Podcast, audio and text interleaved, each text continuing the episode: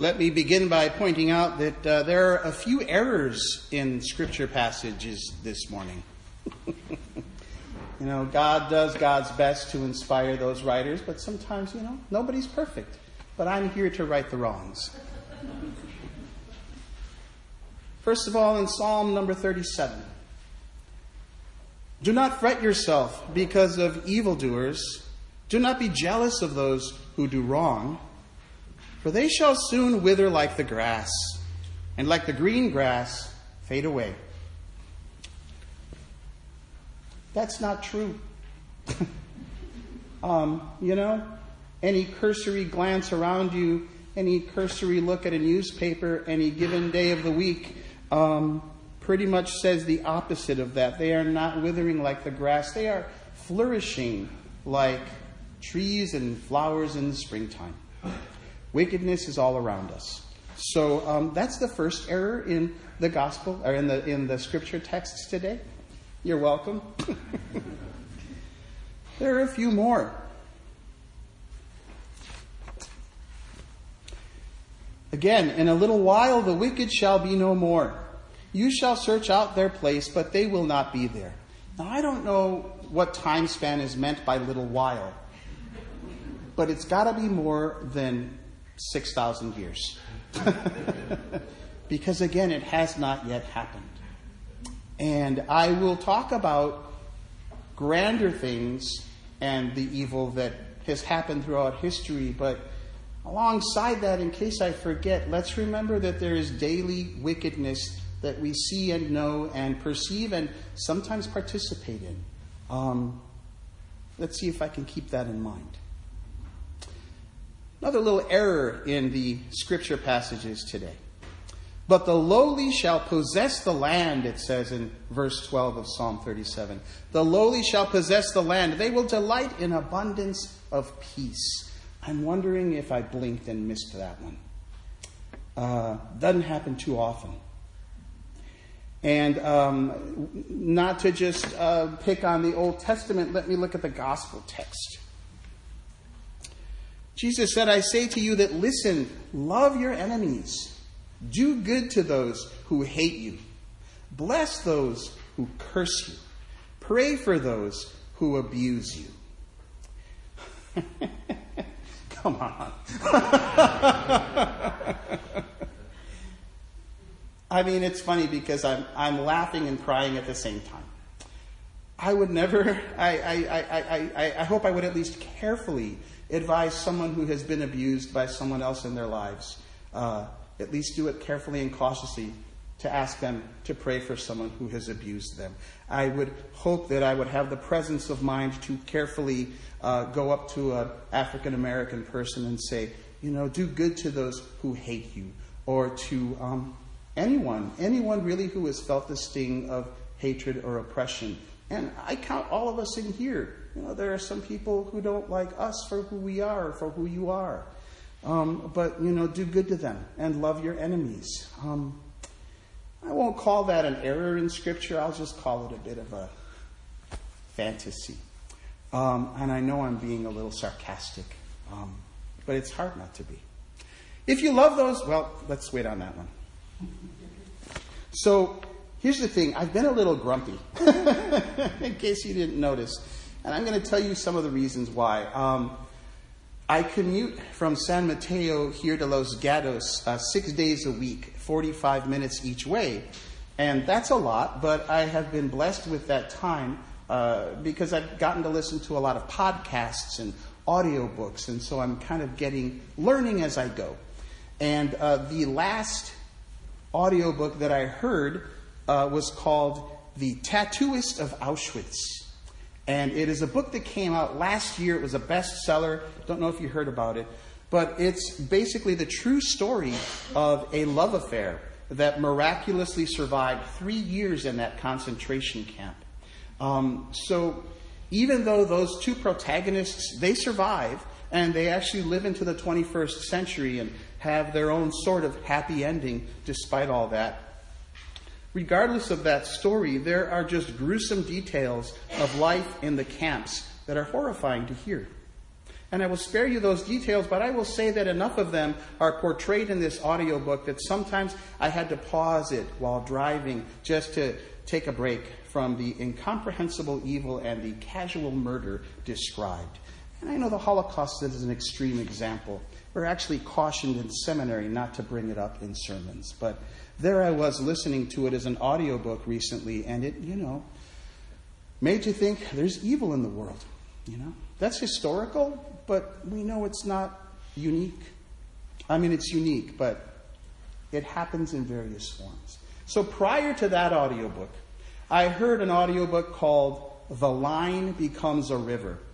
And that is a memoir of a young man who spent four years as a Border Patrol agent in Texas and Arizona. Also came out last year. Now, the book was actually a revelation to me because it humanized a group of men and women that I am usually quite happy to demonize. Um, the camaraderie and compassion on the part of some of these Border Patrol agents among themselves, but also for the people that they capture, is sometimes, was sometimes heartening. Um, the author also depicted the humanity of some of the people he meets who are entering illegally, even telling a few stories about how they share some of their food with him that they've brought from home, and it makes him remember his own Latino background. And by the way, fun fact I believe at least 50% of Border Patrol agents are of Hispanic uh, origin or descent. So, you get to see both sides. You get to see compassion. You get a little bit of revelation about people you might just want to dismiss out, out of hand. Uh, however, the author does take a few chapters to illustrate the ruthless evil that drug cartels south of the border inflict on helpless victims, how they bribe and threaten police officers and government officials into allowing their drug trade to flourish, and how some of those officials happily accept that money. So the author suggests that for every mass grave of bodies that have been found thus far in Mexico and Central America, 10 more remain undiscovered. Sorry to be a downer this morning. So, in between those two audiobooks, I watched the DVD of the movie Black Klansman, up for an Oscar tomorrow, tonight actually. Anybody see Black Klansman? Okay, two people, good.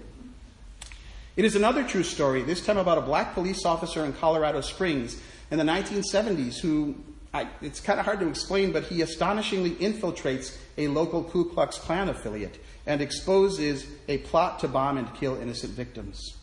It is directed by Spike Lee, an outspoken black director. And the intensity of the obviously racist, sexist, and anti Semitic comments in the film, it's so over the top that I actually kind of found myself laughing at the absurdity of what was being said by these people until I realized that probably none of it is exaggerated and probably all of it is still with us. There are people in rooms across this country right now spewing those same words. So, all of that is to say, if any of you have any Disney movies or cheerful audiobooks that you can lend to me, um, please bring them forward. I could use a break. I don't know why I'm on this tear, but those are the books that have uh, spoken to me recently. Uh, so that, and also I'm sort of building my argument for, you know, how can these scripture passages say these things? The wicked will be no longer in a little while. The, the lowly and the innocent will possess the land. I, I, I don't see it. I don't see it. and I don't know how to get out of that for you today. So I will say this, though. Um, I am not perfect. I am not perfect. I am someone who I will just kind of put it out there.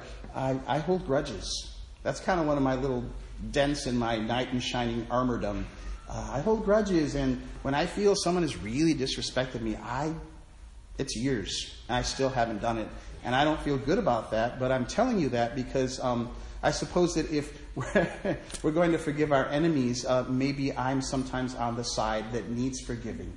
Um, and I'm thinking that some of you might in your life know someone that you hold a grudge against or that you have yet to forgive that you're angry at right now, maybe me. Um, or you might realize or understand that you are in need of forgiveness by someone else. Someone's holding a grudge against you. And so there is an equation there that we fall on either side of sometimes. And um, to talk about the world is evil and overwhelmed by evil is to give up. Um, and God doesn't give up on us. And I think that's maybe the clue to uh, finding a way out of these passages. Let me read you a few others uh, that we've heard today. I'm going to start with the collect of the morning, but I'm going to read it in Rite One in the old school language because it says it a little differently. o Lord, who has taught us that all our doings without charity are nothing worth Send thy Holy Ghost and pour into our hearts that most excellent gift of charity, the very bond of peace and of all virtues, without which whosoever liveth is counted dead before thee. We used love instead of charity this morning. Charity means to hold someone dear, to have real affection and love for someone. And that's what we're called to do. It's hard to do. But if we don't do it, we're counted as dead. We're not truly living. And that's hard. And I'm not convinced, in a way, uh, that that's the case. But I've been thinking about this, and this is the third time I'm preaching this, and each sermon has been wildly different. If you see an 8 o'clocker, pat them on the shoulder and say it's going to be all right, because I think I left them a, a little down. Um, I think we have three choices.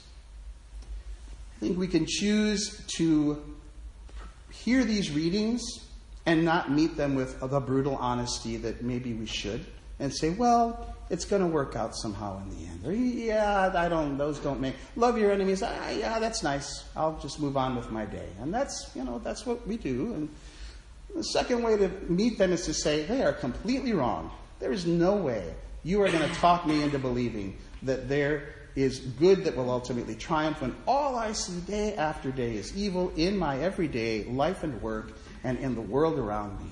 I have a friend who uh, was a sheriff. This is years ago, and he told me how being a sheriff for the many years he uh, was in San Francisco um, kind of ruined him. Kind of ruined him. He had he had a, a pretty good outlook on people, but after after basically 80% of the people he met every day having not all of them, right? But having kind of a, a wickedness at hand, ready to inflict, um, brought him down and, and, made him not believe in human beings anymore. And um, I was sorry for that. But um, so you can do that. You can say, you know, the world is wicked, and I'm just going to make my way through it as best I can and protect those I love. And then there's the middle way, the third way, that I think is about complexity. We live with complexity. Um, it's not all peaches and cream. Um, it's not all wicked. There are Border Patrol agents with compassion. There are, I'm going to tell you a story uh, about a survivor of Auschwitz in a moment. And um, it's not as simple and polarized as we seem to need to make it as human beings in our culture. If you don't agree with me, you are wrong. There is no nuance. And that just isn't true. And I think another uh, story that we heard this morning talks about this as well. Joseph, at the point in Genesis that we heard from today, he was sold into slavery by his brothers. He was sent to Egypt and imprisoned. He made his way out, um, correctly uh, interpreted a vision of Pharaoh's about famine, and things were good. These brothers come thinking he's dead, and he reveals himself today to them I am Joseph and they cannot talk to him because they are so filled with, oh boy, are we in for it, for what we did to him. And lo and behold, he says, You know, it's not your fault. God must have sent me to do this, to preserve life. If I hadn't come and interpreted that vision, Pharaoh wouldn't have known about famine and stored up for seven years so that when famine came, we'd have enough. So you did the work of God by selling me into slavery, oddly enough. And he kisses them and weeps over them, and only then do they know that they are forgiven. And a burden is lifted from their souls. If any of you have ever truly forgiven someone that you've held a grudge against, I think you know what I mean about a burden being lifted from your soul. Um, there's that old phrase about, um, what is it? Resentment or not forgiving someone is like um, is like wanting to poison them, but taking the poison yourself and expecting them to die. So it's really you you're keeping imprisoned. Um, so that's a message in the gospel, in the in the passage from Genesis. I will read you one other from Luke, and it really stuck out to me. Um, God is kind to the ungrateful and to the wicked. How's that? God is kind to the ungrateful and to the wicked. And the very next sentence says, Be merciful, just as your Father is merciful.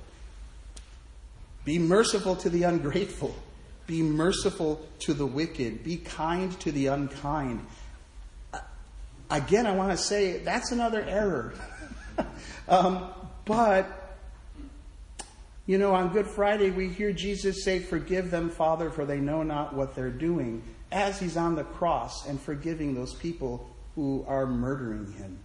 Um, and whenever I hear that in the past and probably in the future, I think, wow, Jesus was intense that he could do that. But he wasn't just doing that to tell us how intense he was, he was doing that to tell us what we're called to do.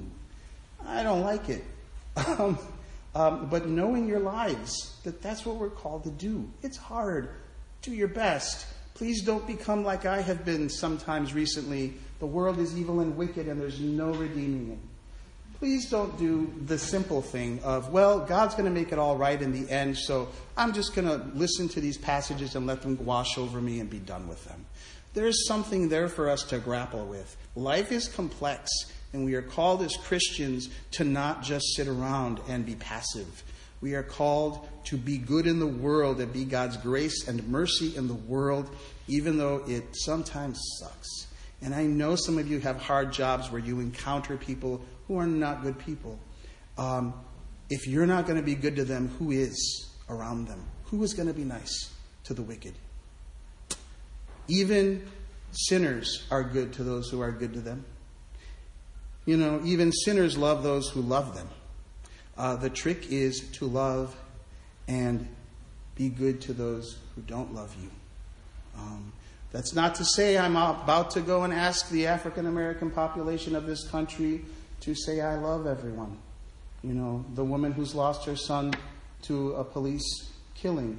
Um, I love police officers. The police officer who has suffered at the hands of, of, of criminals and lives in fear of violence every day, that I love all people who commit crimes. You know, it's a hard world, and we have to meet it with courage.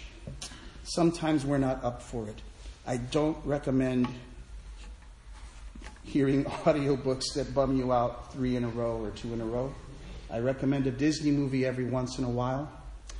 Um, and I recommend um, Jesus as an example.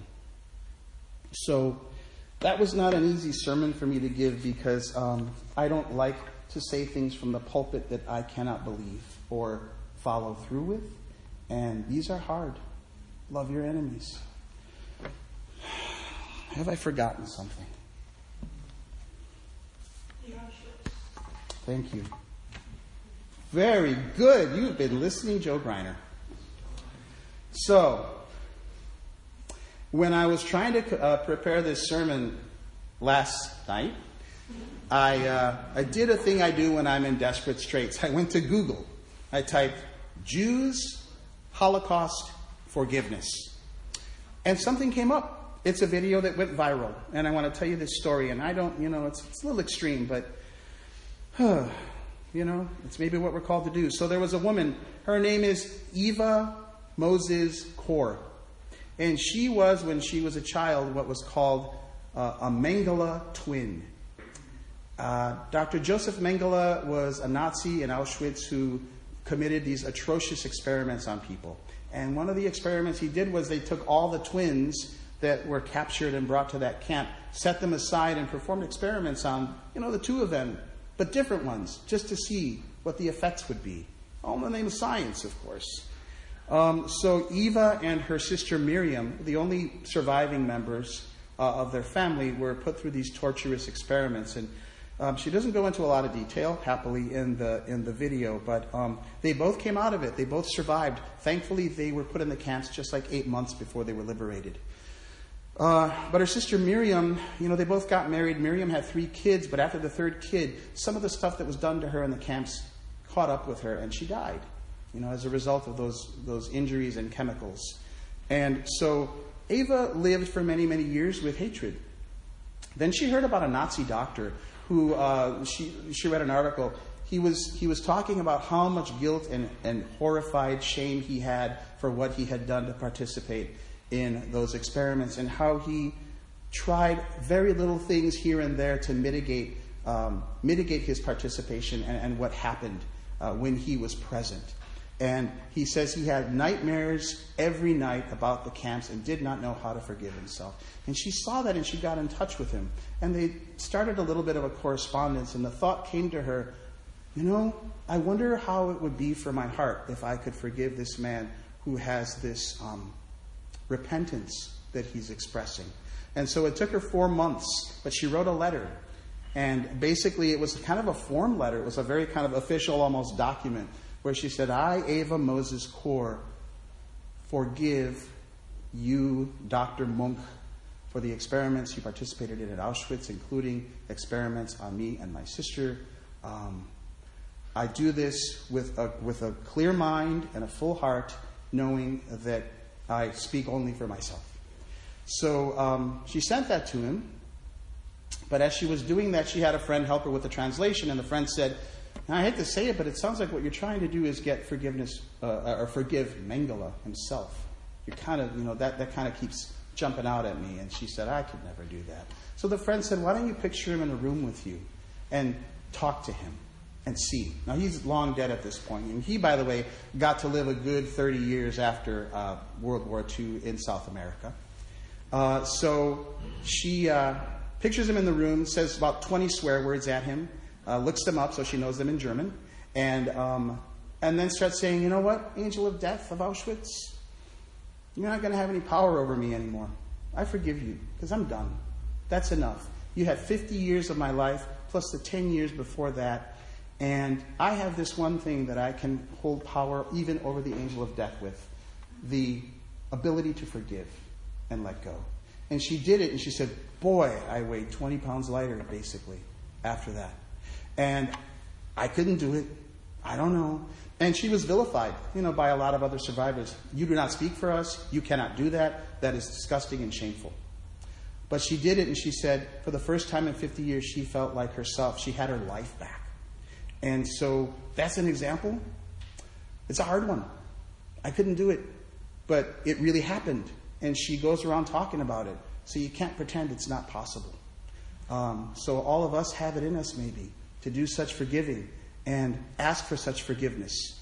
And, you know, love our enemies for goodness sake, as ridiculous as that sounds. And maybe even think that someday the wicked will wither like the grass and that the innocent will live in peace and abundance in the land. And until then, we live in the complexity and we live with the hope that God hears our cries and our prayers and that God knows that love and charity are the most important things in life. May we come to know that as well this day and onwards. Amen.